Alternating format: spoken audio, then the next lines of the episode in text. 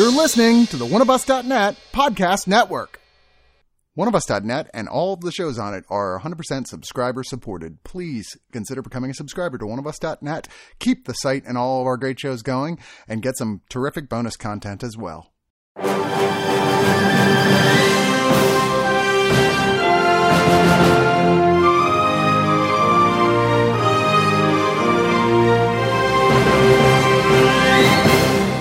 All right, now that we've done that, uh, let's talk about the score nominees, which I'm sure we'll be a lot more enthusiastic about. Now, for the audience out there, Brad, unfortunately, had to go back to work, so he won't be on the second half. We miss you, Brad. Aww. We can't wait to hear more of your thoughts, you know, off mic. Whenever oh, I didn't get to, to tell him goodbye.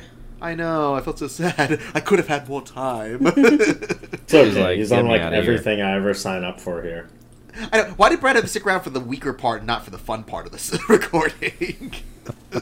Uh, but uh, anyway, here are our nominees for Best Original Score. We have the score for Joker by Hildur Guðnadóttir.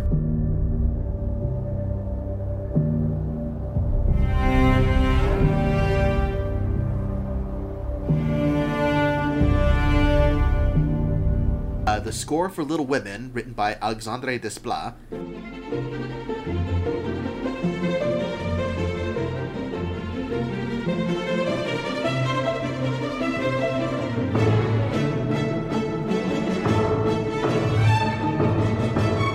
The score for Marriage Story, written by Randy Newman.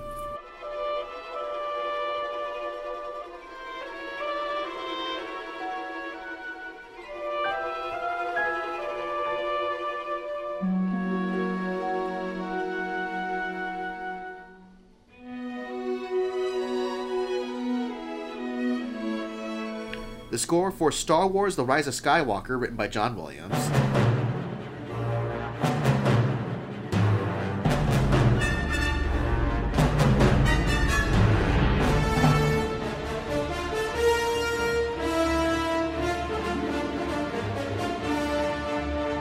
And then the score for nineteen seventeen, written by Thomas Newman.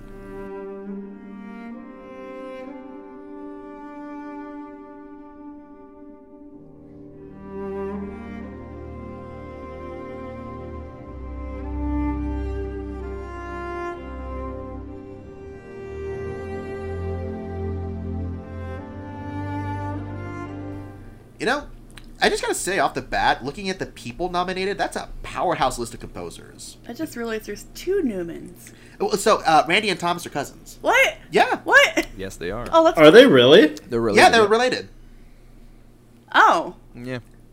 It's wow. been a long time where I have not known that. Oh yeah, no, that's the so, thing. Like where it's like, oh yeah, it's the fight of the Newmans. It's like it is. They are family. It's a musical yeah. family. uh, it's gonna be yeah. great during Thanksgiving. Oh, brother. Which, I mean, I guess Randy can still lord over Thomas that he's won a couple Oscars and some other stuff, and Thomas hasn't won anything yet. So. Oh, you know what? Which I'm really, really pissed about, because Thomas Newman is probably one of the best composers in Hollywood. Oh, I absolutely agree. Like today. You know a Thomas Newman score when you hear it, definitely. Absol- you know? oh, absolutely. He He's like, he's seriously one of the most, not just talented, but like knowledgeable. I can't believe...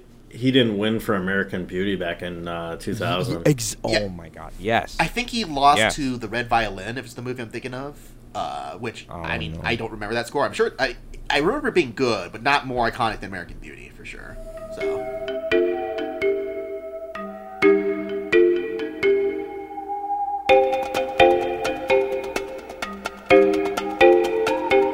American Beauty, the score of American Beauty, I, I still listen to it.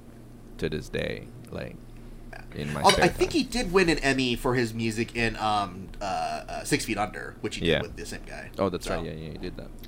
He yeah. Did that. Oh, that's such a great song too.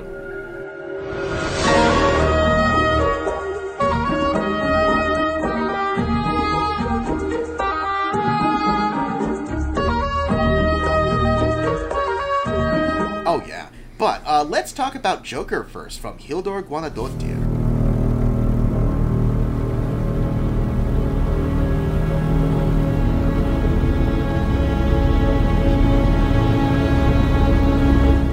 Listen to a lot of interviews to make sure I was pronouncing your name. Yeah, I was going to say, whoa. I, I, I'm not going to attempt to, to pronounce that. Guðnadóttir? Is that, is that right? Guðnadóttir? Yeah, so she is... Um, Icelandic. Icelandic, yes, yeah, that's what I was thinking. Yeah, yeah. Uh, which, you know, I gotta say this, that she's fairly new to the scene, because she was a protege to, um, what's his name? Uh, Johann, Johann, Joh- Jóhann Jóhannsson. Yeah. yeah. Yeah, she was okay. one of his co-workers for most of it. And in fact, um, all That makes cello- a lot of sense. Yeah. Oh, yeah, because all the cello and violin pieces you hear from the Arrival score is her. She's playing all those pieces. Oh, no shit. Yeah, she's yeah, incredible. And I think, she's incredible. Oh, yeah. Because yeah. uh, she's actually a uh, professional uh, performer as well as composer, because yeah. she's, like... hardcore into cellos, violins, violas, that kind of stuff, uh, from what I know. Mm. I'm, I'm sure you probably know a little bit more than me, Lorenz, on she, that one. She's an um, she's an amazing string um, orchestrator. She's insane. Oh, um, yeah. One of the best, on, I, I, I dare say one of the best of the, uh, in the in the industry. Um, Thomas Newman is great with strings, um, fantastic string work. Um, but... I think the other the other person that's like really you know known for string work is probably um, Bernard Herrmann back in you know the seventies and oh, eighties. Yeah. Um, mm-hmm. But she she's a powerhouse when it comes into string orchestration. Um, yeah, Hildur is is insanely number one. Like there's no doubt about that. Yeah, and it's nice to see a female composer nominated. You yeah. know, where yeah, finally. Awesome. Yeah, and she may actually win because she's actually one of the predicted frontrunners for the score. She won the Golden Globe for this one. She's won almost all the top uh, composer industry prizes, like for all the guilds and such. And honestly, this is probably tied for my favorite score of the five nominees. What, uh, what to did start uh, with that. Sorry, what did the, the Wonder Woman composer, Pinar, what's her name? Um... Uh, oh, oh! Uh, I'll pull it up just a second. I don't remember. Yeah, she, she did she win anything? I think I thought she won an Academy. For an Oscar? No, she she did. She didn't win an no, Academy. No, so okay. okay, the person who, who did the score for Wonder Woman was uh, Ru- uh, Rupert Gregson Williams. Wait, that's what I thought. I was thinking that to myself. Wait a I know what you're talking about. Um, uh, it's a different composer. Uh, uh, am I going insane right now? Pinar Top- Pinar Toprak. Yes, there... Pinar Toprak. Yes, that's the one. Yeah, no, she what didn't did she do. Uh, what did she write? Uh, she uh, did Captain Marvel uh, recently. Oh, that's right. Yes, yeah, Wonder Woman. Or, yeah. Okay, different Wonder female superhero. Yeah. yeah, the other female superhero. Yeah, so she she didn't she didn't she didn't win anything for that one. No, nobody's really paying attention to Captain Marvel because it was not all that good, if you ask me. Fair, fair. I think they were paying more attention to her as the one of the first female composer doing a mainstream. Thing. Um, well, yeah, because she did that, and she also uh, assisted with the score for Justice League. She did some of those things. Oh, fair enough. Yeah, yeah, yeah. yeah. Well, she's from the she's from the Hans Zimmer school, so I mean, she. Oh, okay. Yeah, she's from she's she's working in remote control, as we speak. Fair I enough. Think. Uh, you know, and she, I, I've heard her music for Captain Marvel. It was fairly solid. No, she's I a great composer. No, she's music. a fantastic composer. She's phenomenal. She's she's she's really really really talented. Um, she's done a lot of work for. Hans and uh, for other people that I that I know of, I might be wrong, but she she's had a lot of uh, she paid a lot of dues. Let's put it that way. Yeah, but to talk about the one that we are talking about here, yeah, Joker, sorry. Um, I think this is easily the best score up for running. I, I just the soundscape that it creates, the beauty and like unsettlingness of everything, while feeling like very industrial yet very like choral.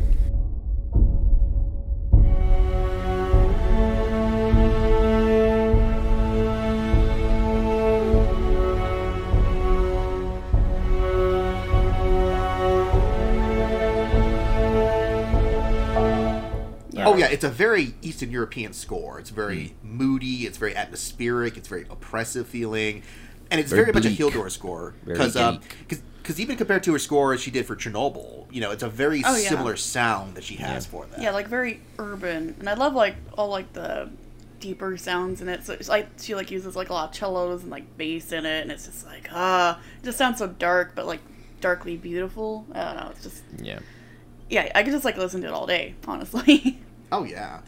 Because uh, one of the things I do know, too, is that the Bathroom Dance uh, soundtrack is the first one she wrote for the score. And Ugh.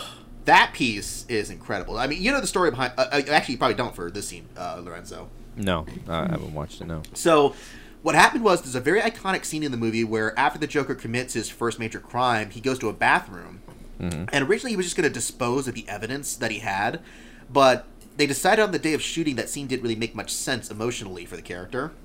Okay. So instead what they did was they were trying to improvise a scene, and uh, Hildur had sent this piece that she wrote as the first part of music for the score, and they played it for Joaquin Phoenix, uh, Todd Phillips and him, and Joaquin started improvising a dance based on this music. And I would definitely no recommend way. you go see that clip if you can find it. It is... That's the coolest thing ever.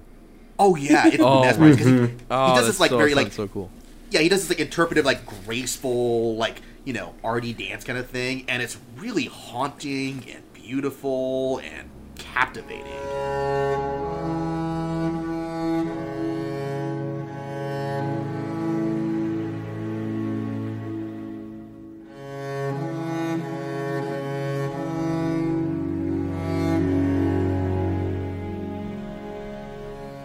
Easily one of the best scenes all year from a movie, in my opinion, or from live. I, I agree. Just got, I just got goosebumps just as you said that. That's, that's wow. Oh, wow. Try watching the scene. It I will to, give I you need, goosebumps. Yeah. Joker is like on my number one list of film to watch as soon as I'm done with my project, like one hundred percent.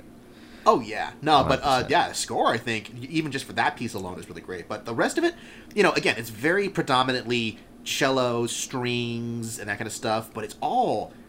It's weird. Like, there's a dominant theme that plays out throughout it, and yet it feels like it's so alive, the score. You know, it's just got so much range and depth and emotion mm-hmm. throughout it. Mm-hmm. I don't know. Lorenzo, I've been talking a lot. You go ahead. Um, yeah, I could talk about this one for, for hours just by the score. Let's not, you know, I just want to really give credit where credit is due to Hildur because... So she did another movie that I am a big fan of. I don't know, maybe this is controversial, but... Sicario, Days of the Soldado. Oh, um, I actually I like, love that I like movie. That I, I, I love the movie, movie and the score. Yeah. I, I, I fell asleep during that movie. Really? Uh, and then I rewatched it and realized, oh, I really didn't miss much. Uh, I really liked it. It was a, it was a, you know, one of those, you know, actiony, you know, it, it was well done. But the music on that movie was was phenomenal. I'll agree. Um, yeah, the music was, was amazing. I'll allow it. She's done a lot of Icelandic productions, of course. Um, Iceland is a really prolific place for film and, uh, you know, film music. It's it's a it's a huge thing. There's a huge collaboration between England and Iceland um, with music. It, it's it's a big scene. It's a big scene up there. Um, yeah, I mean, and she's relatively new to the scene. Even she only started really doing professional composing outside of just performing in two thousand eleven. Yeah, so. yeah, yeah, yeah. She's she's fairly new, but holy cow, uh, she gave me the goosebump on this one. On this one, I was listening to to the whole, you know, to the whole score on YouTube, and and I remember distinctly feeling like I was, you know, I have a nice, comfy armchair. Uh, in my like one of those like office chairs, and I was literally on the edge the entire time, which it never which it never happens because I'm a very you know I'm a lazy fat idiot, so I'm, I need a I, I always lean in my chair when I listen to anything. Um, so what I, the point I'm trying to make using my you know my fat shaming myself is uh, is that th- this score was just really really incredible. Um, use of the strings, which I I love because I love composing for strings and I love using just chamber sized strings. So th- she used the chamber stri- uh, sorry chamber. Uh, did she? I thought I thought she did an orchestra, didn't she? She did no, an orchestra, I, but the, yeah. the the amount of players for the string section was very limited. You can hear that it's oh. very very intimate, oh. uh, very intimate sound, which probably she recorded most of them on. I you know I I would assume I don't know exactly how it went down, but I would assume knowing what she you know she's. composing for her own instrument, so um, it's it's it's a perfect it's a perfect score. I think for me, um, the orchestration was very intimate, beautiful. It, it really described what I can only assume Joker to be about. Um, you know, judging from uh, from people's outrage and, and you know the, the the description of the movies and you know the reviews and things like that, I you know I think this is the perfect score for that movie. Like, they nailed it. The one thing I want to say, uh, one good and one bad thing, um, the use of the timpani and percussions on some of the tracks was was the icing on the cake. Um, absolutely phenomenal use of the timpani, the two notes, doom, doom, doom, doom, doom, that, yeah, that yeah. triad, the, the third. Uh, it, the minor third there that she uses is amazing. It's, it's, it's beautiful, beautifully written.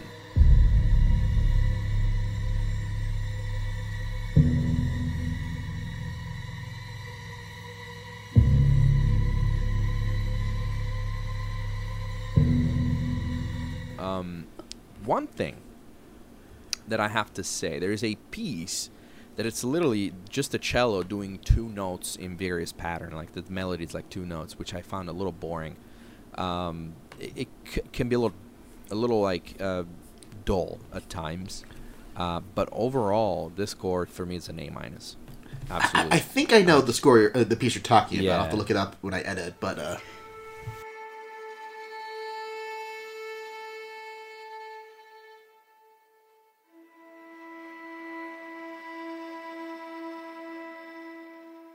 My my favorite tracks on this one um, are "Call F Call Me Joker,"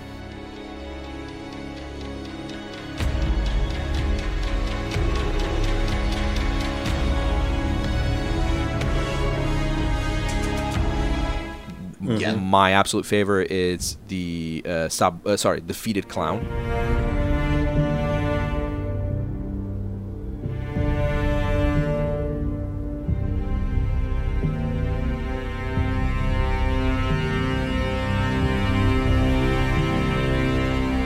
Yeah, that's the main theme throughout the uh, that's the uh, the opening sequence. The yeah, the main especially. theme, the Subway too. Uh, so Subway, Call Me Joker, Defeated Clown, main theme.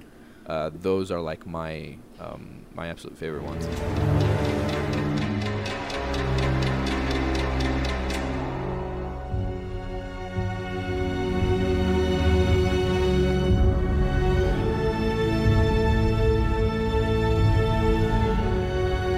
Yeah. Sub Subway was great. When the, that Subway's that's amazing. The major sequence when he does the first major crime, and it's tense. That yeah. music. Yeah. And isn't it, there like um, from what I recall of the movie, there's some like little bits and pieces of music that aren't included on the soundtrack, but are definitely in it. Like especially towards the end of the finale. -ish. Oh yeah. So, so there's uh, like a lot of like um I, cymbals. Yeah, cymbals and timpani, I believe. Yeah. yeah, so I think what it is is that um, the thing that's missing is uh, from the Escape from the Train soundtrack is that, you know, there's a lot of that crashing uh, timpani and cymbals like the ch ch yeah, yeah, yeah. There's an isolated track of that that they use in a couple other key scenes in the movie that's not on the soundtrack, unfortunately. Uh, so okay, interesting.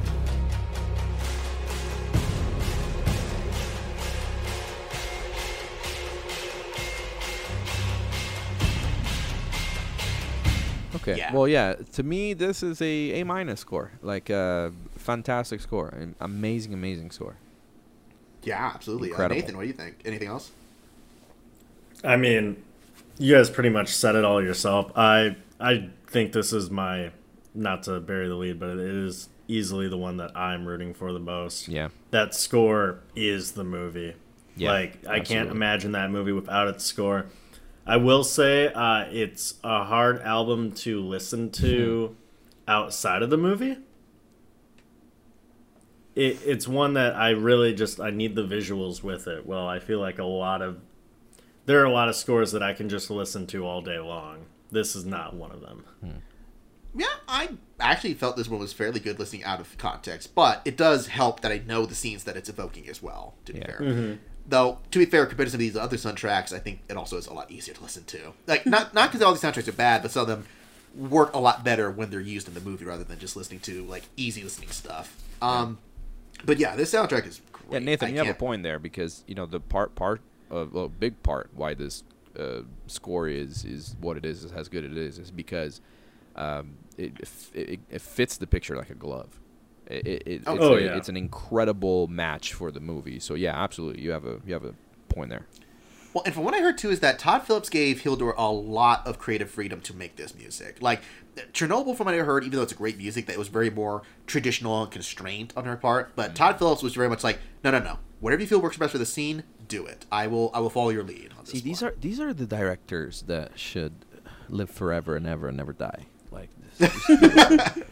I, you know, like we say yeah. that, but there's so much backlash to this movie. Everyone's like, "Ah, oh, Todd Phillips, uh, he's a he's a sociopathic weirdo." You and know, stuff. people people yeah. will say what will they will say. I don't care, honestly. At least he makes good films. Yay! Yes. It kind of reminds me uh, with the Joaquin Phoenix story, which I have heard before, uh, of how Sergio Leone used to make his movies with Ennio Morricone. Oh, yeah. Composing the entire score beforehand and then just playing it off of loudspeakers. Which, that's awesome. That is, or, uh, that is great. John Williams with E T, actually. I oh, mean, I we watched the entire last, what, fifteen minutes of E T. It's pretty much all soundtrack. It's all soundtrack, yeah. If you oh, look yeah. at a cue sheet, uh, I don't know if you guys know what a cue sheet is, but if you if you look at a cue sheet for most of Williams and sh and um, uh, what's the director? No, I had a Spielberg. Spielberg, thank you. Sorry, I'm just my brain's farting. Um, no worries. Most of their movies, if you look at the cue sheet for him, are like two hundred cues, one hundred cues. Uh, it, it's an insane amount of music. It's an insane wow. amount of music. It's like. It's like the movie, it's like two hours and there's like six hours of music and then they have to sift through it. It's it's an insane amount of music that he wrote for, like, look at Star Wars. Like, you take, you take the music out of Star Wars and it's just a bunch of weirdos hitting each other with a, with a lightning stick. Like, literally. It's with like, their yogurt tubes. There, there's hey, uh, just that much, you know, presence when it comes down to, like, w Williams writes a lot of music for, for his movies. A lot of music. It's it's it's amazing. I love it. Yeah. I love it. Anyway, I was just gonna say I think that's a perfect segue into uh, one of the other nominees.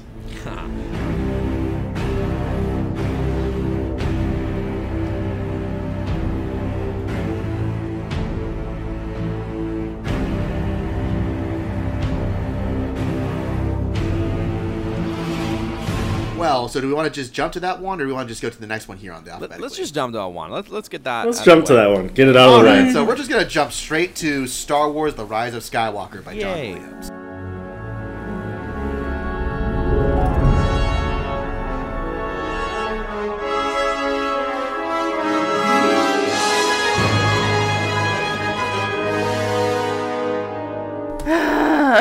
Yeah, so we actually listened to this on our drive over to Idaho uh, while we were doing our move, because we decided we needed something with a little more energy and that kind of stuff. And uh, I mean, okay, so I love John Williams. He's definitely one of my favorite composers. In fact, my um, father had the opportunity to see him um, like conduct and rehearse once during the two thousand two Olympics when it was in Salt Lake. That's cool. You know, yeah, John Williams is a legend. He does, like, he's got some of the best, you know, music scores of all time. Yep.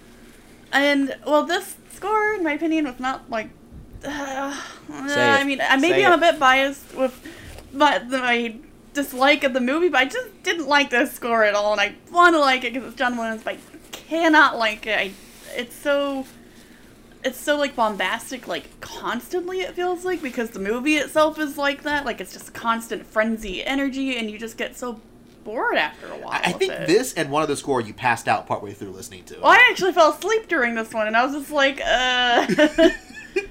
Fair enough. Fair I, enough. I, yeah. Uh. Well, so, I don't hate this as much, but I'm going to say this, that it is just the greatest hits of John Williams, you know? Just everything you've heard of major tunes from Star Wars, it's all here.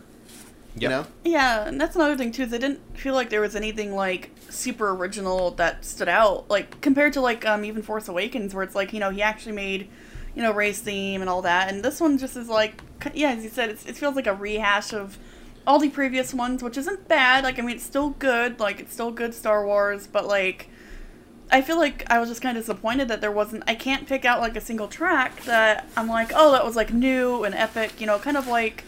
Um, for any of the previous Star Wars movies, or like, um, say, even Phantom Menace, well, the movie is debatably good or not, you know, good or not, like, you got that one piece that everybody remembers, like, Duel of the Fates, you know, and like, oh, that's like, you know, the one that stands out, you know, or, right, and, right. and this one, I'm like, I, I can't, I literally can't pick out any song from the soundtrack that's, like, new and stands out and isn't just, like, a rehash of...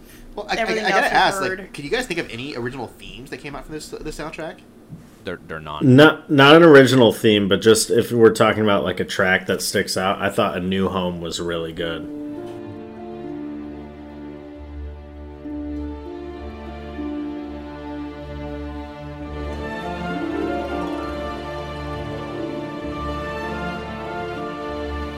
That was fine. Yeah, I mean, it was one of the quieter ones from the soundtrack, so. I actually liked uh, that. That was my one of my favorite tracks. Yeah, no, I'd agree. I actually really enjoyed this score. Uh, I think there's a score that could have easily been nominated afterward, or uh, as opposed to this, that I'll get into in a little bit. But um, I, I just, I have not been the biggest fan of a lot of his soundtracks for these past Star Wars movies, and I think this was easily my favorite of his. Maybe wow. It's just the nostalgia. I do think in the movie, it is horribly mixed into it. Again, it's just like the whole, like everything else in the movie, it's just noise, you know? Yeah, I guess that's probably my problem with it. It's like, I mean, I, I just kind of feel like, yeah, I agree. It's like not mixed in very well. And like you're watching the film. And as I said, I already have a frustration of the film as it is. So I'm sure that's probably like hurting my opinion of the score as well. But like, yeah, I just kind of feel like, as I said, I feel like it's just so frenzied. And there's mm. so much going mm. on that your brain can't take in all of it, all the yeah. information. It, it it almost feels like that bit from Amadeus, the movie, where the guy's like, uh, there's too many notes. You know? Oh, that's what it yeah. feels like.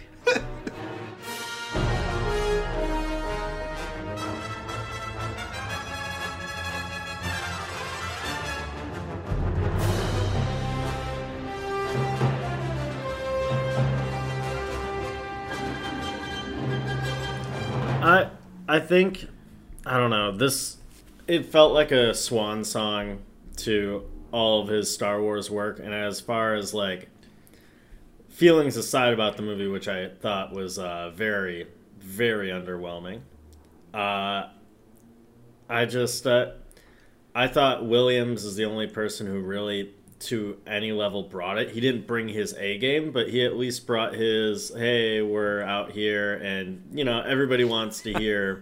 the binary sunset, so let's play a little bit of that. Play a little bit of this, and it's like, God, there's a line Dustin Hoffman says in Chef. He's like, if, if you go see the Stones and you don't hear I Can't Get No Satisfaction, you think people are going to be happy? No, they're going to uh, burn the place down to the fucking ground. yeah.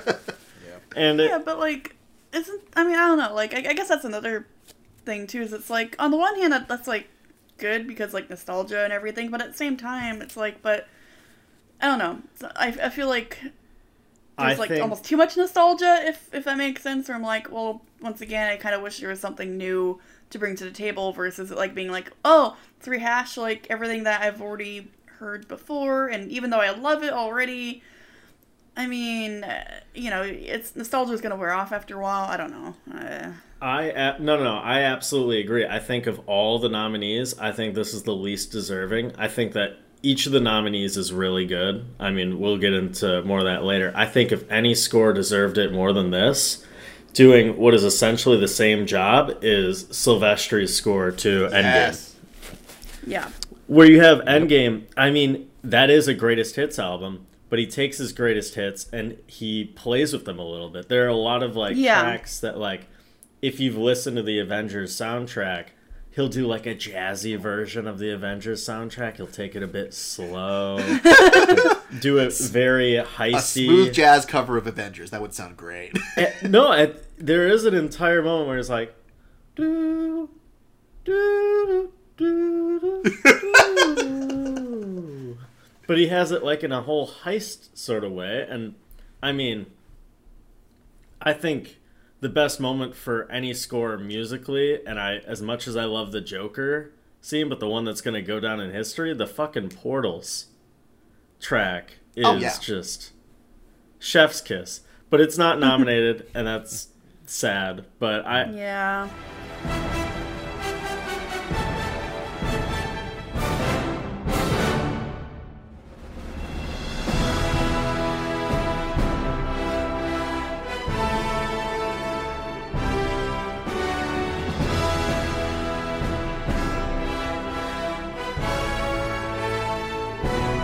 I think uh, if there's, I think I liked, uh, I think I liked his score. I liked his score to Rise of the Skywalker, but if there was any score that was more deserving in the same year, it would be Alan Silvestri's score for uh, Endgame.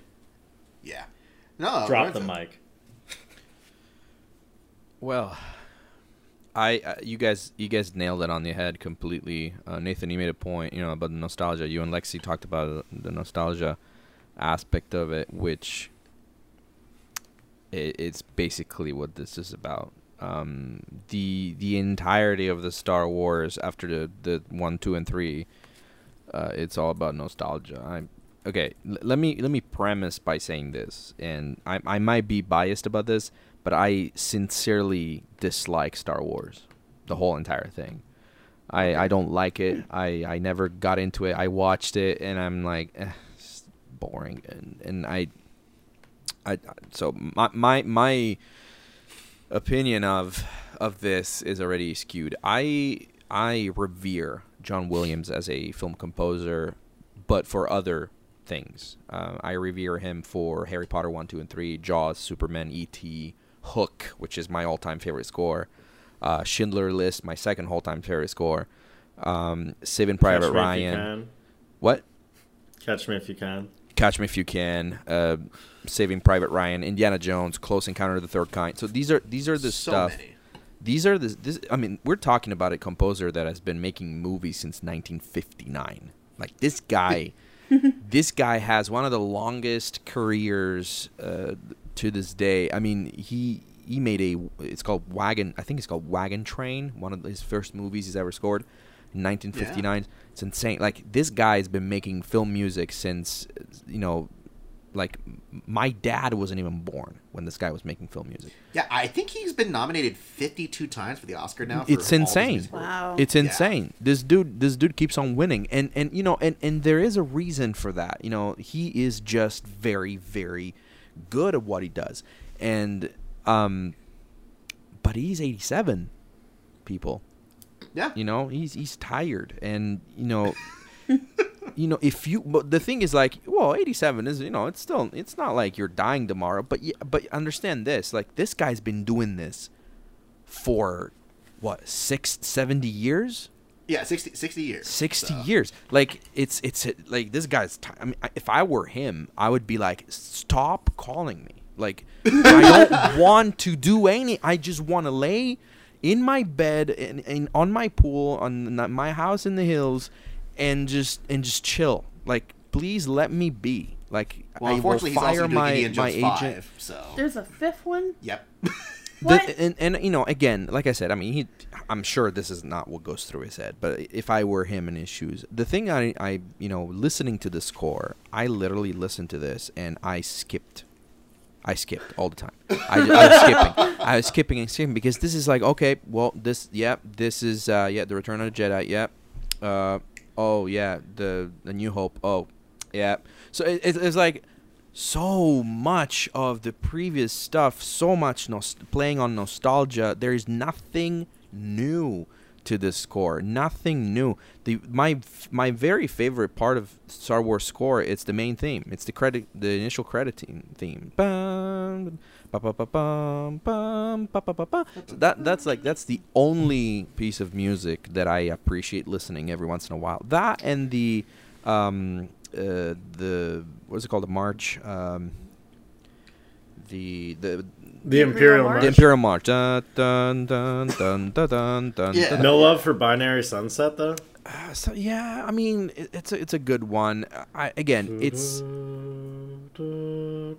yeah, it's yeah, sure, it's it's a great one. But again, that it's like it's like oh wait, I need to compose for Superman. Oh, there's Star Wars. Oh, let me do this other thing. Like he was composing for Superman while he was composing for Binary Sunset. It, it's it's the same. Th- it's almost like the the. It comes almost from the same lineage, and I.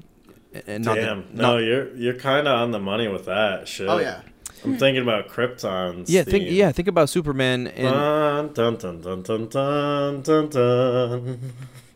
Exactly. I, I mean, one, this is all stuff. This is all stuff. This is all John Williams' really like biggest brand.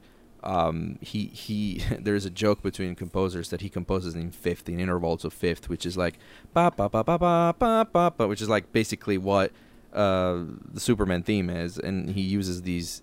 He uses the orchestra the way you're supposed to use the, the orchestra. Like he, he knows his stuff. He knows how to operate music like unlike yeah. anybody else in the in, in the industry. But I, I would assume And by the way, this this to me, The Rise of the uh, the Skywalker to me is a D. Overall, ooh, the score is a is a complete D. It's a flop. It's terrible.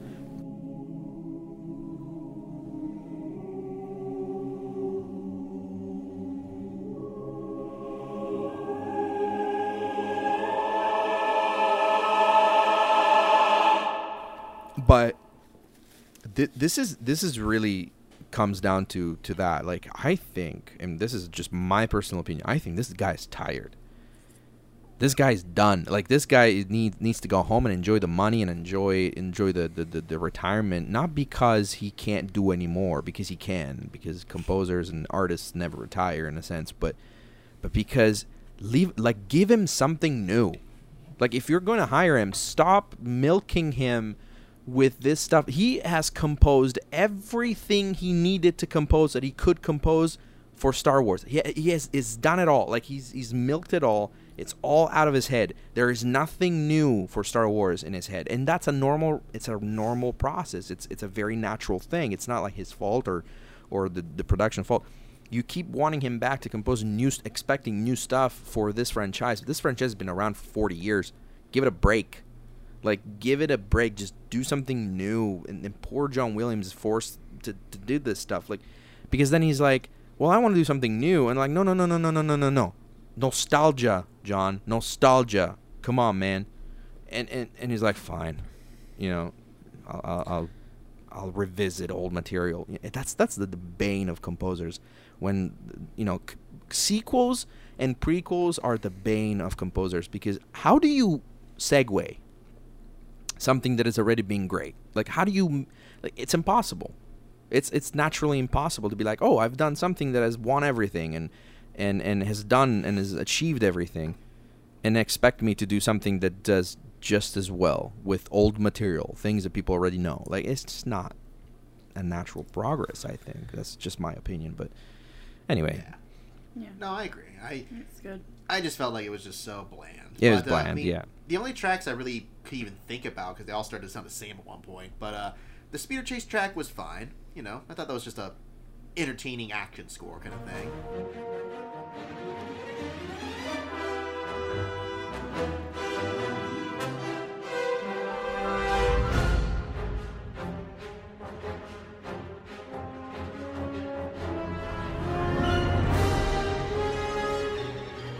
And, uh, you know, The Force Is With You was decent, you know.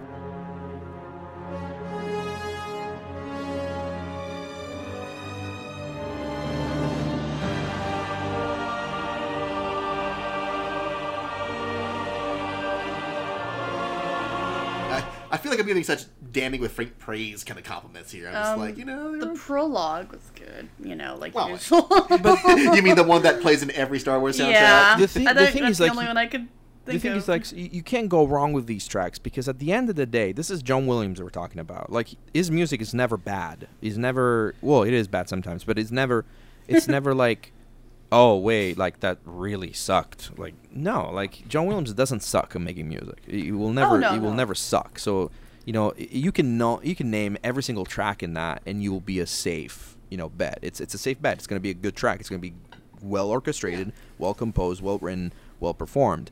Uh, he has access to all the resources in the world. He, he, he gets the best musicians to record. He gets the best studio engineers. He gets every he gets the best mixers and masters. Like, he has everything to make the quality of the music the best in the world. Oh, yeah. Well, and it's funny, too, because this is the one of the longest soundtracks we listened to for this, because this was like an hour and sixteen minutes long. Wow, like really like long. I said, like I said, he makes a lot of music. That's just how oh, he does. Yeah. yeah, and I and I think you're absolutely right. Like, he's always, like, you can never really go wrong with John Williams, but I feel like just in com comparing this track to, say, like, his previous works, it just, it's definitely, like, on the lower tier yes. of, like, his... composing. And I think yeah. you're right. I think he deserves, like, retirement at this point. Like, just let the guy from, be... Retirement from know. Star Wars, at least. Like, retiring yeah, from least, Star, Wars. Star Wars. Just get well, it, it like, cause... let him go. Okay, okay. no, yeah. yeah. No, no, because interesting, because the same year we had the Mandalorian soundtrack, which was entirely different than this one here. Well, um, that one also gave a new composer, or, like, yeah, new com um, composer a chance, you know, yeah, which I, exactly. I appreciate. Star Wars. Yeah. Sorry, I got to no, go very excited over there. Exactly. Sorry, no, I was going to let you continue with it. But no, but no, no, no I agree, because no. I mean, you've heard the Mandalorian soundtrack, right? The, are you talking to me? Yeah, yeah, sorry, uh, Lorenzo. Yes. What, what are you asking, sorry? Oh, sorry. So you've heard the Mandalorian soundtrack, right? Uh, the, the from Ludwig Göransson. I heard some tracks that I can't okay. name you because I don't remember well, the name. Yeah, but, but that's what I'm saying, though. It's like, it's so different than the original yes. score. You that's know? Why it's and so good. It's so, yeah. It's no, refreshing. I,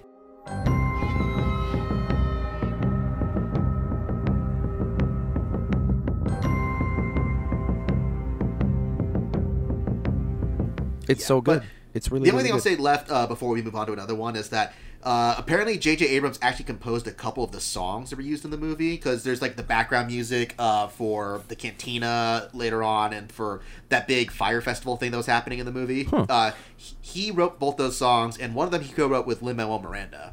Uh, so oh. Random.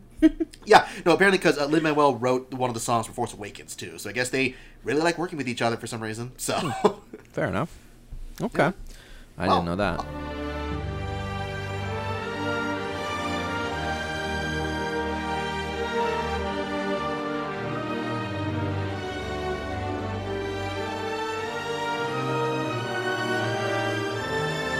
Yeah, well, why don't we move on to, uh, you know what, let's do this one here for the score for Little Women by Alexandre Desplat.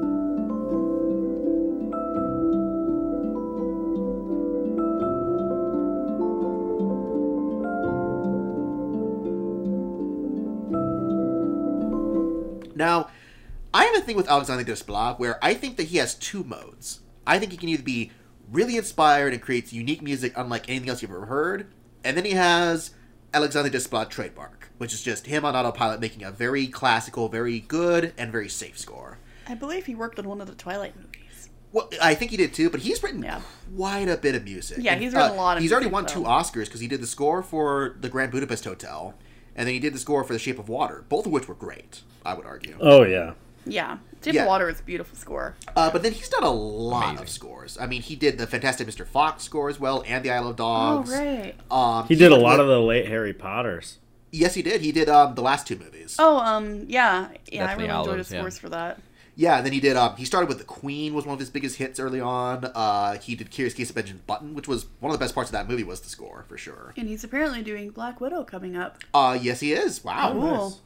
Look at him. So, yeah, good on him. Um, you know, and that's oh, what saying, like, let's not forget The Danish Girl, because that was a really good movie, and nobody talks about that one. Yeah, no, he did a great job with that. Um, yeah, no, I just even look at his list. He's done a lot of good stuff. Um... Now, for Little Women, I really liked Little Women, women yeah. Little Women quite a bit. It's a really, really solid movie. It's a really sweet movie. It's it cute. is. It's like heartwarming. You're like, aw. And I think the score reflects that very accurately, because it's a very sweet, sugary, very kind of romantic. Bubbly. Yeah, it's it's a very safe but very solid score. You know, one word, delightful. Yeah, yes, it's got yeah, a lot of energy. Good to word. It. Like, I love the opening track the most of this soundtrack that, uh, um, I forget what the name of it is, but it's just that... Isn't it just Little Women or Women? I think so. Just that... Yeah, it was like a really sweet theme. I, I liked it. Yeah. I think this is probably one of my favorites of, um, like, um, along with, like, Joker for the soundtracks. I don't know, just because, oh, yeah. yeah. Very opposite like how... to that. oh, yeah. yeah. I know, right? It's like, it's like the complete opposite, which is, like, really funny, but, yeah. um, I don't know, I just, it's just, like... It's very cute and, like, sweet, and um, I just, I don't know, I just really enjoyed it. I mean, I guess it helps I enjoyed the movie a lot, too, but the music's just really nice, too. We should do a rescoring of Joker with Little Women soundtrack. And Little oh, my goodness! you know, you know that, would end up, that would end up sounding even more creepy. Oh, yeah. Because it's, a it's really that cheery dichotomy. Score behind this dark, yeah, depressing it, movie. Playing no, the theme Florence, of the background. It's the same reason, by the way. Cast of her feet while you hear is... I can't even do. And by the way, and by the way, that's the same reason why in horror movies they use children's voice and music boxes noises and like all the cute little like like children's sort of noises in horror movies. It works so well because it's that dichotomy of like the innocence yep. and then the horror that it's about to happen. It's like a very very specific psychological thing. It's it's uh, it's been studied. And it's really, really weird. If you try to put... By the way, did you see the... Um, there's a thing on YouTube where they Um, they rescored Elf. They they oh, redid no, the yeah. trailer oh, really? for Elf with different music and different commentary, cutting it in a different way. It's so freaking creepy. It's insane. It's so scary. Like, it's like amazing what cutting, editing, and, and new music on like the same content can do. It's it's really phenomenal. Anyway, Lorenzo, not to go too big on a tangent, but have you ever seen the movie The Changeling? Uh, I've heard of it. No, somebody told me to watch it, but I'm. It's about a man haunted by a song. A song. Oh, The Changeling. Okay, because uh, Changeling was a different one with uh, Clint Eastwood. You're talking about that? Yeah, one. yeah, not the not the Eastwood one, the George C. Scott one. Oh, you would okay. uh, you would really like it. Oh my There's God, a man. lot of the D N A of that in like every horror movie out there, but nobody talks about it. I got I got to watch uh, that. On Little Women. Uh, I just loved all the huge string sections. Then you go into like smaller, really intimate piano pieces. Like you said, it's more traditional, but it's just, it's delightful.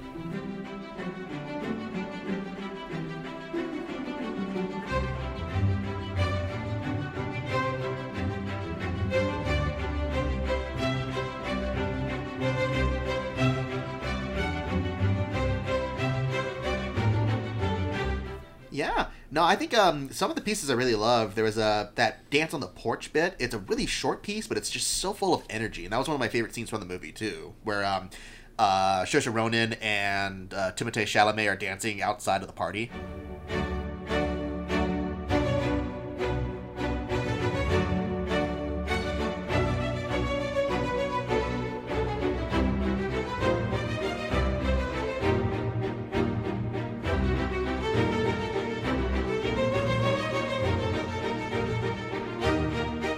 Mm-hmm. Yeah, that was a really good piece. Um, but uh, yeah, Lorenzo, like, were there any pieces that really stood out for you for this one? Yeah, I mean, my my favorite tracks were uh, uh, "Christmas Morning" and "Father Comes Home."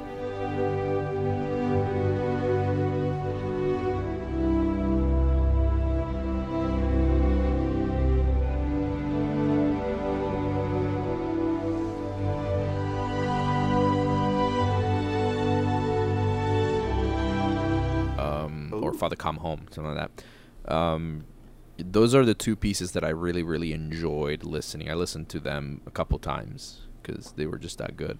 Um, th- th- a couple notes on that. I, to me, this score is like the perfect exemplification of Desplat playing it safe, but at the same time doing a hell of a good job at it. Uh, Because he can pull, like you said, Justin, he can pull these kinds of really weird double acts where sometimes he's extremely, you know, out of nowhere, like the Isle of Dog, like very experimental, very outlandish. Um, and then he can fold back into the Shape of Water type of style, which is amazing and, and phenomenal score. And um, this one is no less. Like, you know, I I thought the you know this typical Desplat style, you know, amazing orchestration, instrument choices, uh, harmonica modulation, which I, I absolutely adore when he when he pulls off those those modulation on the harmonies and changes keys in the middle of the piece, and, and it becomes this puzzle of, of music. He has an incredible musical knowledge, um, which is uh, maybe people will shoot me for this, but he is he's very much at the same level of John Williams and Alan Silvestri when it comes down to uh, composing and understanding harmony. Um, oh, yeah. He, he's no less. In fact, I would actually put him above John Williams in a certain sense because John Williams had John Williams' genius is in other things, not necessarily in the complexity of the harmony. Uh, I'm getting technical here, but John Williams' strength is more orchestration related. Like, he orchestrates his pieces in a in absolute mass. He has mastery of the orchestration, which is basically the art of choosing which instrument does what. Um, and that's why his scores are so majestic and intimate and small and huge. And he can change. He can like, are he can accordion basically the whole thing. Like, it's like an accordion, playing accordion, you go wide and go small. It's like, and he can change that in in a bat of an eye. Not everyone is good as him or orchestrating. But harmonically speaking, I think Desplat and Silvestri are, are superior to, to Williams, and Desplat is like on that league, which is, you know, it's no less than this one. But, but I found it. I find this score a little a little boring at times, um, a little repetitive, a little yeah. Uh, you know, there's there's mind blowing aesthetics here and there, like I said, but then then it kind of gets paired up with moments of like, all right, we get it.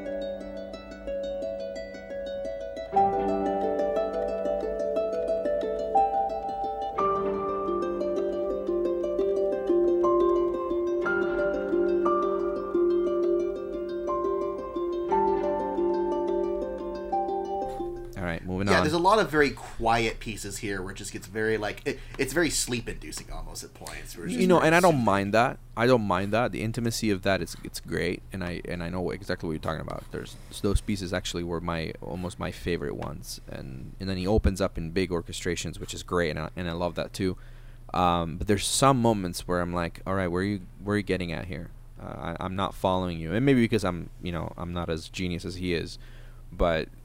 It, it definitely I can't I can't follow him throughout the whole thing, and that sort of g- gave him a B minus grade on that one. But uh, definitely, definitely an impressive score, typical of Desplat work because he's just that good. Oh, I agree. Uh, yeah, that's mostly got to say about that. Uh, any last thoughts, Lexi or Nathan? Um, no, I just I just really enjoyed it. It was a you know I thought it was just a really cute score. Um, it's pretty solid. I, you made a lot of good points, Lorenzo. Um. Yeah, I mean, I don't really know what else to say about it, though, honestly. It, it's just a very, very nice score. I don't think it's one of Desplat's best, but... Or, oh, my gosh, can't even... Desplat's... Desplat, yeah. Yeah, I don't think it's one of his best scores ever, but it is one of the best scores of the year, and it has every right to be on this list. Yes, I agree. Yeah, I have no objections to that. Yeah, absolutely. Absolutely.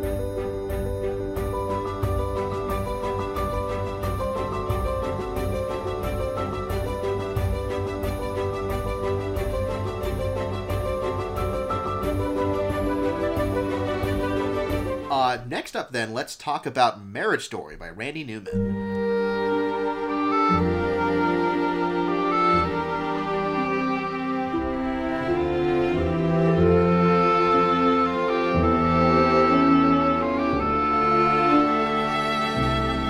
Mm. Now, this is an interesting case because I actually couldn't find this on YouTube. They haven't put up the full score. I had to go to Spotify for this one. Uh, I don't know. Did anyone else have any problems hearing, uh, finding the score for this? Or yes, I am a Spotify. Uh, tons of problem, dude. So okay, well, um, but yeah. So this is interesting. Now, from what I know about a little bit of background research on this, that this is a very small score that Randy Newman worked with because I mean it's a small movie, yeah, you know, on the whole for Marriage Story. But uh, he, I think he used only about less than forty people in the entire part of the score. So basically a chamber orchestra. Yeah, mm-hmm. yeah. Like he, he had a very small group of violinists, a very small group of oboes and um, celloists. A little bit of everybody. Yeah, yeah. Like he had like one or two of everything, basically. Um, and yeah, it, that kind of, you can kind of hear that in the score. That's a very small, quiet, intimate kind of score. But I mean, that fits the movie though. Like the movie's oh, yeah. kind of a similar... Um, similar theme there. Yeah, and it's actually, I think, one of the shortest scores on this list because I think there's only about twenty-something minutes of music for yeah, this whole movie. I mean, and when you think about the movie, it's not played... Like, it's it's played throughout the movie, but it's not like they are constantly. No, you know? It's only in, like... Uh, like it, the, the most that we hear the music is in the opening sequence, where mm-hmm. it's those two back-to-back pieces for the intro monologues. And also the ending and stuff as well, of course. Oh, yeah, but yeah. I was just thinking that those intro pieces are some of my favorites, because it really sets the mood really well for the entire movie, I think. Mm-hmm. Yeah. Yeah, it really helped me feel immediately involved with the characters, and it's an easy score to listen to outside of the movie, which I think is a really great feat for a score.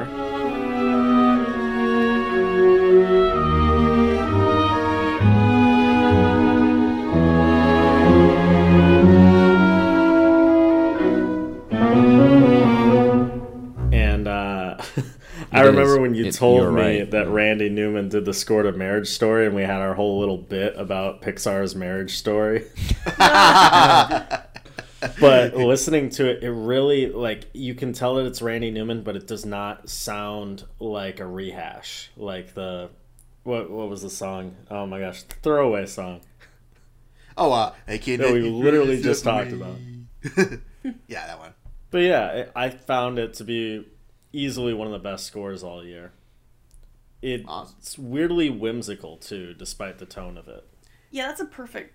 perfect word to describe this um, yeah, soundtrack. It's whimsical and melancholy. Yeah. You know, kind of thing. Yeah, but without feeling like Toy Story whimsical or like any of his other works. It just feels more uh, uh, like uh, not not nostalgic. I'm trying to find the word for it. Like it uh, it evokes a lot of the memories that you can tell that the couple had together.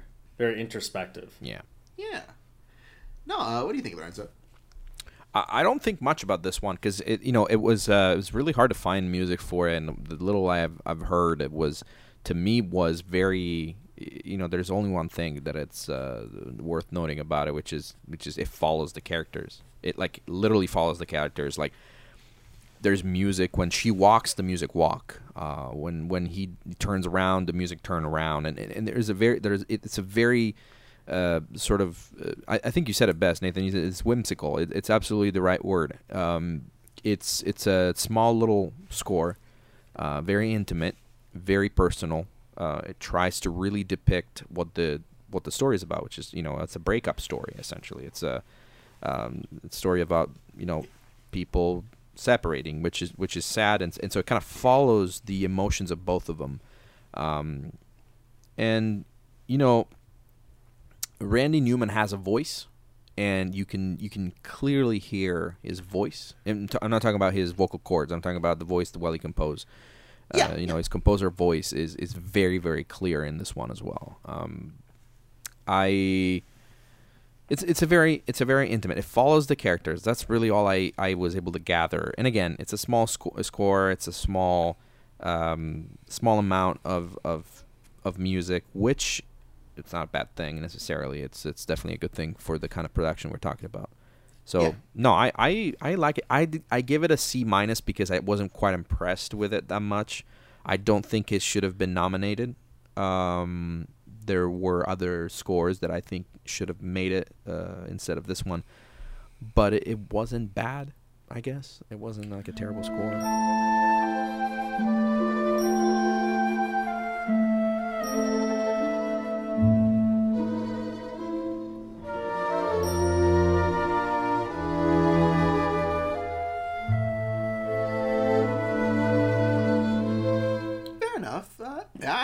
Enjoyed it quite a bit. I think um, some of my favorite tracks from here, uh, there's the Trick or Treat track that they did when they're going around looking for uh, Halloween candy to oh, get. Oh, that whole scene. yeah, that was great. Um, but then I, I really love... Movie. Oh, sorry? Uh, just uh, just keep thinking back to that movie, and I might watch it again, even though it really depressed me.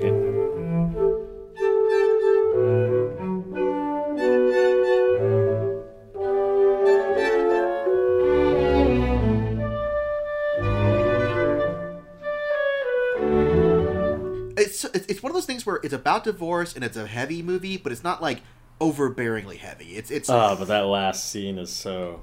Uh. Yeah, the the last two tracks here, the uh, Sergeant Pepper's Shoelace and then the end of story credits. Uh, both of those were fantastic pieces of music, I think.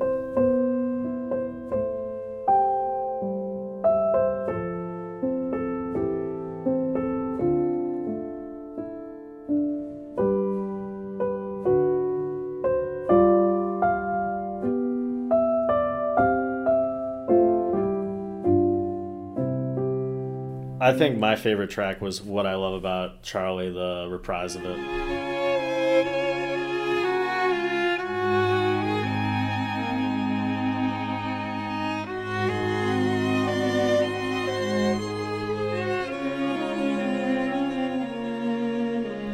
Oh, the rep- oh yeah, the final one re- reads that final letter. Oh, that mm-hmm. whole scene is just so... just heartbreaking. You're just like, ah, oh, I want to cry. I know, you're just like, if she had just read that, it would have made such a difference. Maybe. Well, I, I don't think it would have necessarily, but just, just him a little, knowing. A little. The, yeah. Maybe him just knowing. I think we're, I, I mean, I know you have, you, you haven't seen the movie, I'm assuming, Lorenzo, right? No, no, I haven't, no. Uh, I think that it is one of those tracks, one of those soundtracks that is far better having seen the movie. Yeah. Which, you know, I mean...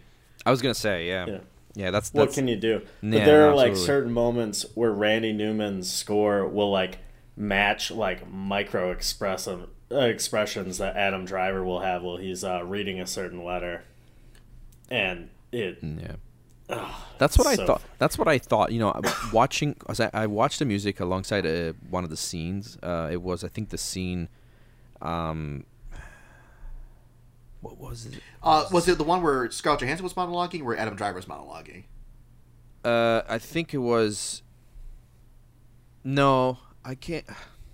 There was a scene when there was this very, very, very quiet music, and he he does certain facial expressions, and. And the music just follows him constantly. It, it's it's a it, it's a that's really it's a short scene, but it I think. Yeah, I, I need I need to get back to you on that one because I I really need, I, I'm gonna go look for it while you guys talk. But um, okay. Basically, yeah, it's uh it's it's very much what, what Nathan you just you, you just basically said. It's like it just follows the characters like in every emotional specter, uh, spectrum that they they display. It, it it's a you know. I can't wait to see it, honestly. Yeah, yeah no, I think you'll really enjoy it.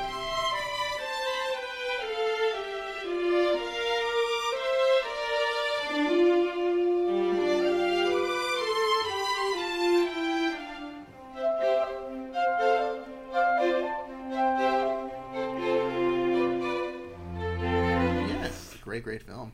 Um, so then let's talk about the final score here, because I know Lorenzo's excited about the talk of this one, and I am too, honestly. It's the nineteen seventeen score by Thomas Newman.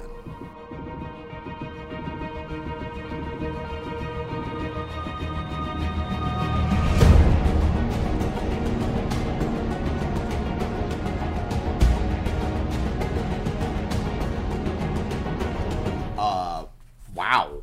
I gotta say that about this. First of all, oh my goodness, there's so much music in this. Like, I think there's a ten minute long track in this in this score. Hello? ten minutes? Yeah, yeah. sorry. I sorry. was I was pausing to think back. Oh, sorry, sorry, sorry, sorry. Um but yeah, there's the it's the Milk soundtrack um that happens halfway through the movie. And that that piece of music by itself is a ten minute long track just by itself.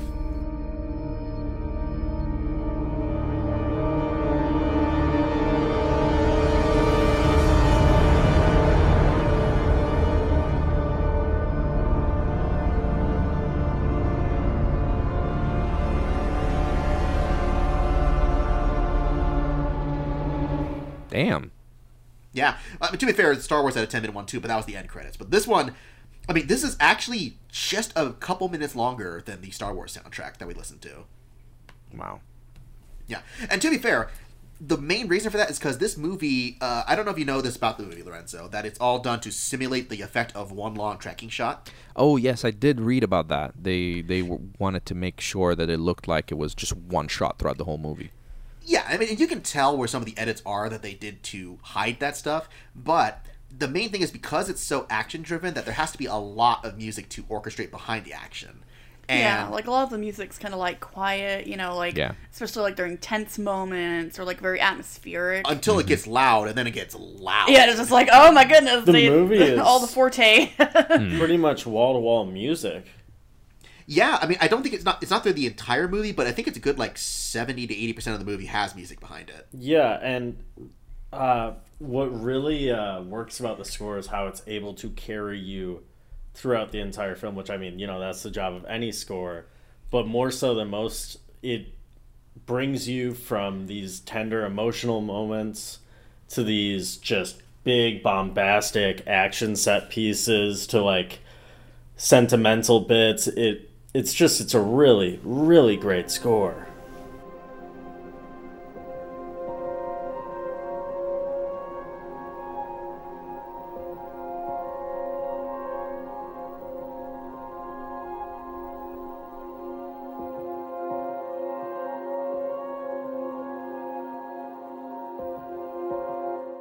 Oh, yeah. I mean, the thing is, that's interesting about it is that it has a lot of Newman's touches behind it. A lot of the, like, certain stylistic touches he uses for certain types of instruments, certain sounds, like those very, like, I don't know exactly the instrument he's using or what it is, but that very kind of warbly sound effect that he does in a lot of his scores, that kind of stuff. It's, you can hear that throughout the score constantly. Mm-hmm. Um, but... And a lot of it, too, is because a lot of these scenes, you know, a lot of these scores are structured around sequences. Like, uh, this, the track sixteen hundred Men is, like, a six to seven minute long sequence by itself, just from beginning to ending of when they probably filmed the sequence. Yeah. It, no, they... The thing about nineteen seventeen, it's a technical marvel about how they did all these sequences. That's uh, what I hear, yeah. Together.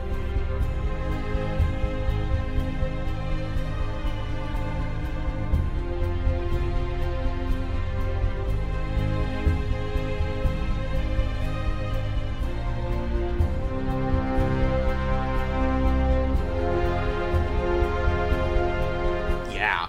Um, but the music is fantastic throughout, and it's just, it's so... It, it, it covers so much range. It's emotional, it's tense, it's fun, it's light. It has all these different modes and moods, and it really... I think what's... Yeah. I think what's really great about uh, nineteen seventeen as a whole, it is, uh, despite having, you know, being a technical marvel, that's not all it has, unlike... Yeah. Uh, well, I hate to disparage another film and talking about it, but Dunkirk, it... It carries the emotional weight all throughout it. I, I think. Yeah, it, I agree that I like yeah. this a lot better than Dunkirk. Personally. Oh yeah, absolutely. This is a very beautiful score, in my opinion. I, I, like, and uh, yeah. I was, yeah, I was impressed by it because his collaborations with Sam Mendes have been very hit or miss with me. I mean, obviously, his first one uh, with American Beauty, as I mentioned earlier, I can't remember. That wasn't off mic. Okay. Uh, it it's just it's one of the best scores of the nineties, and oh, then yeah. you go into Road to Perdition, which is honestly in its own way just as good. Then you got Jarhead. I, I think that score is one of his very best scores as well, personally. Like I mean, Alexi doesn't like the movie that much, I don't think. But... Oh what? Oh, were you talking about the? Uh, oh no, no, sorry. Um, I haven't actually seen the movie, so I don't yeah. know. Okay, I so, don't actually I th- know. Sorry, I thought you were shaking your head by something else, but no. Oh um, no, sorry. No, but Road to Perdition, I thought was like one of the very best scores that year too, as well. Yeah, but like you got Jarhead, and I, I'm, a lot of people. I'm a big James Bond fan. I really think his work in Skyfall and Spectre is just weak sauce. Actually, I really like the Skyfall score a lot. His Spectre score, not so much, but. Maybe I'm just classical and I like the uh, the very uh, John Barry score for my Bond films, but I felt like with Skyfall, it, it kind of went a little typical uh, techno thriller with it. Eh, fair enough, fair enough. Um, well, Lorenzo, what do you, what do you think about this? Well, I, I think many things about this. Um, we should probably have Lexi say something about first because I'm going to go on a rant on this one.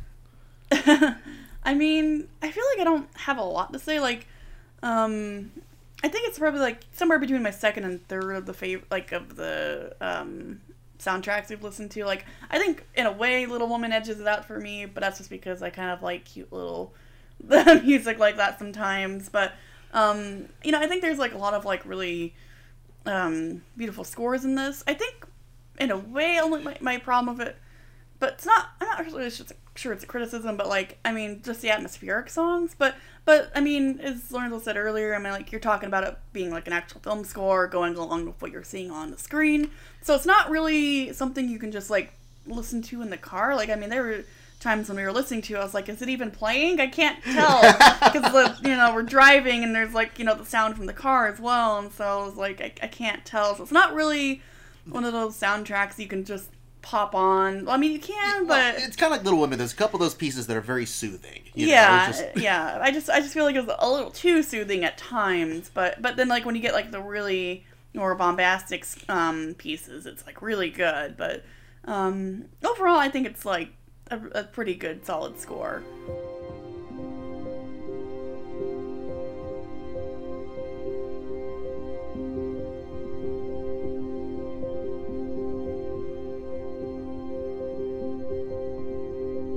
Um, not quite. It doesn't really edge it out for Joker for me or anything like that, but it's still still solid. It's a solid score. All right, then. Uh, yeah, Lorenzo. Yeah. No, I have to agree with uh, with most of you guys. Well, all of you really. Um, because well, yeah, because it's it is it is what it is. It's it's a uh, the film itself. I haven't watched, and I cannot wait to to unravel this thing. Um, but you know, again. Thomas Newman, Passengers, Bridge of Spies, Tolkien, The Judge, Skyfall, Spectre, The Iron Lady, Jarhead, Cinderella Man. I mean, this guy, this guy is one of the other ones that it's just most, one of the most prolific composers in Hollywood. Um, Jarhead being one of my probably my all-time favorite movies, and it's probably oh, wow. my, in my top twenty, definitely in my all-time wow. favorite movies. Yeah, Jarhead is incredible. Uh, the score of it's incredible. Um, the um, Passengers was an amazing score as well. I mean. And then if we go even a little back, Cinderella Man, I mean that that stuff it's uh, it's it's pretty it's pretty powerful stuff. Um, but this score, when I I when I you know clicked play on this one, I had no idea what I was in for, and um, and it blew me away completely. It just it, it just went it, it just went and conquered basically. Uh, to me, th- this is my absolute favorite score. Uh, this is. Uh, To me, it's uh, I, I like this one better than than Joker, um, wow. because they, they share some of the tones, and so I, I could draw more uh, a more direct comparison between the two. Uh, they're similar genre in some ways, uh, not always, but in some ways they're similar genre. Uh, this one's a little more electronic. Uh, Thomas Newman is known for the sounds that you're talking about, uh, Justin. Are they're made with synthesizers. Um, oh, okay. They're called wobbles, and, and they are they're pulses essentially. They're, they're oh, that, is that a technical word? Wobbles. Y- well, some people like a wobble. Sometimes, sometimes you you like it, you call it pulses.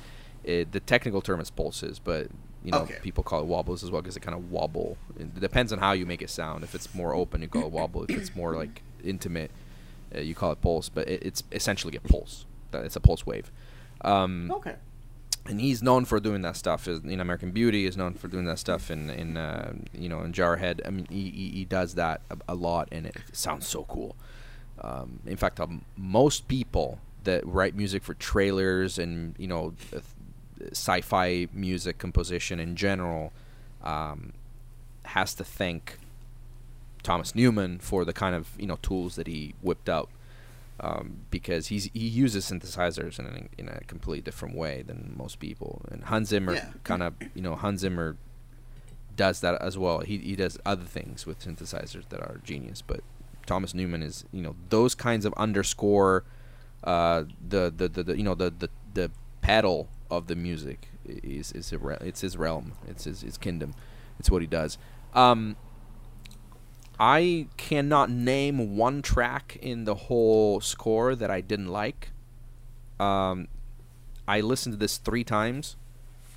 Whoa! Holy shit! I couldn't stop. Like I literally, I had to. St- it's it was three a.m. We were talking on Facebook, Justin, last night, and I was listening to the score while we were talking. I was on wondering Facebook. What was keeping you up. Yeah, it, it was three oh five in the morning, and I was up listening to this because it's it's just really it really caught my attention. Um, I, I think pungent is the, the right word to describe this. Emotional. It's never, ever banal. Uh, I couldn't find any any superficial details in this.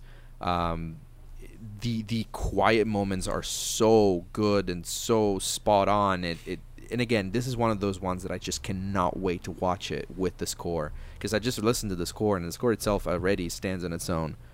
Um, I, I could listen to this all day and, and never get tired. Um, I know what to listen to my commute to downtown Boston. Next time I go to work, it's it's it's gonna be this. Yeah, no, that's it's, gonna Lorenzo. Be one where you're gonna put your pedal to the metal because of how in- intense it is. Yeah, no, it's just like you're gonna see me on the train. I'm gonna be like, it's about to go Above down. Above all else, see this movie on the biggest screen you can possibly see it. I, it is yeah. a cinematic experience. Yeah, and that score carries it throughout the entire way. This this is gonna be, you know, I watched I watched um, uh, Dunkirk on IMAX, and I'm gonna watch this one on IMAX as well because it's oh, yeah. it's it's it's needs to happen. It just needs to happen. Um. Other, other notes. I mean, I have so many notes on this. I don't want to bore you guys. It, it just, uh, the you know, from the orchestration to to the harmon harmonic choices on this, it, it's just oh my gosh, it's so good. It, it it's it's just really really really spot on. I couldn't find anything wrong with it, even if I tried. Uh, and yeah, it it just it was just really really good. The mantras he uses, the with the piano and, and like, oh man, the the mantras, by the way, are, you know, they're called mantras. They're like repeating patterns of of mm-hmm. melodies. Um, he uses those with the piano. He does that throughout the whole thing. Um, they're they're just so so well thought out. They're they're not boring. You know, like sometimes when you have composers that compose those ostinatos with the strings and dun dun dun dun dun dun dun dun dun dun dun dun dun dun, like, and after a while, like, all right, this has been done two hundred million times. You know, Hans Zimmer invented this. Let's move on. You know, let's do something different. He he, he just takes that and it just completely throw you into a loop that you're like, what what's going on here? This is great. I never heard something like this.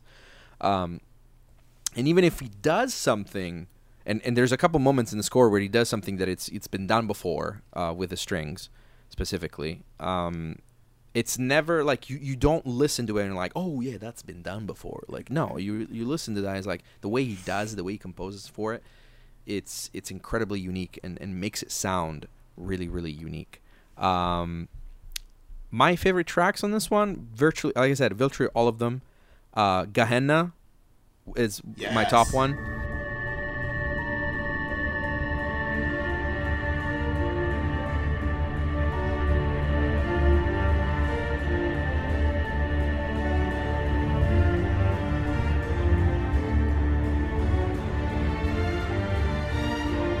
Uh, Up to Down and Tripwire and Lock House are my next ones. Uh, they're basically on the same level.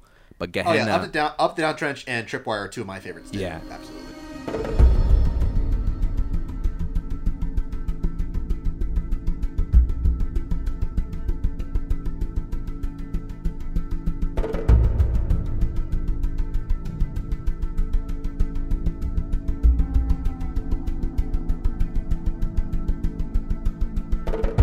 Gehenna was was my my absolute favorite track. It was just it, oh man, I just need to go and listen after this. Uh, this is a great the grade I give this at A. This is flat out. This needs to win the Oscar. This is the one that needs to win. Um, second in line is Joker. Uh, it, they are very much the same, but I found some some things with the Joker like we discussed, but this one I just couldn't find anything wrong with this. I couldn't. Oh yeah, no, I. If Joker doesn't win, this would be a very deserving second. Absolutely, I absolutely. I, I would be very happy if Joker won. Like, I, don't get me wrong, I'm I would be thrilled and I would be extremely happy. I congratulated Hildur on Facebook, um, and uh, you know, she deserves it. Absolutely, she deserves it. She she did it. She she did a, a top top game job, like one hundred percent a game oh, yeah. job. But this I, you know, score, actually. Is just a, on a whole other level in my mind. Well, here's the thing, too. If Hildur does win, she'll become an EGOT winner. Huh. There we go. Yeah, because she actually just won the Grammy for Chernobyl um, just uh, this last weekend. Oh, yeah. Oh. Yeah, yeah, yeah, yeah. Yeah, so she's won an Emmy for Chernobyl. She won a Grammy for Chernobyl. And then she... Well, actually, you know what? Okay, the only thing she doesn't have is a Tony. So never mind. Uh-oh. I said that. Oh, so close. If she writes a... I don't know how she would write a musical, but if she did, I would be so amazed. She could do it. I believe it. A very string-heavy musical. She, she's Tony. Great. Like, I wouldn't doubt but, that. I wouldn't doubt that for a second that she could... She would yeah, be able to no, but out. She has won a lot of the major awards. But yeah, Thomas yeah. Newman, yeah, he, he deserves to win something because he's been nominated, what, so like... So many times. Yeah, for so many great scores too, and he's just never got his due. In my mind, in my mind, he is a multiple Oscar winner composer. In my mind, because because he he is just so so so good. Um, I think what was unfortunate that was the production he was involved with, and he didn't do a really good job of marketing.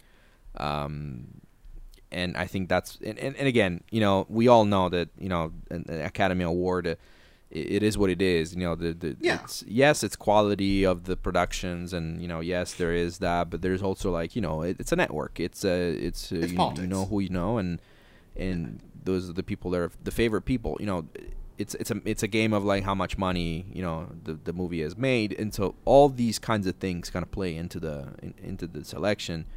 Um, but quality wise, strictly speaking, technically speaking. Thomas Newman takes it home every single time.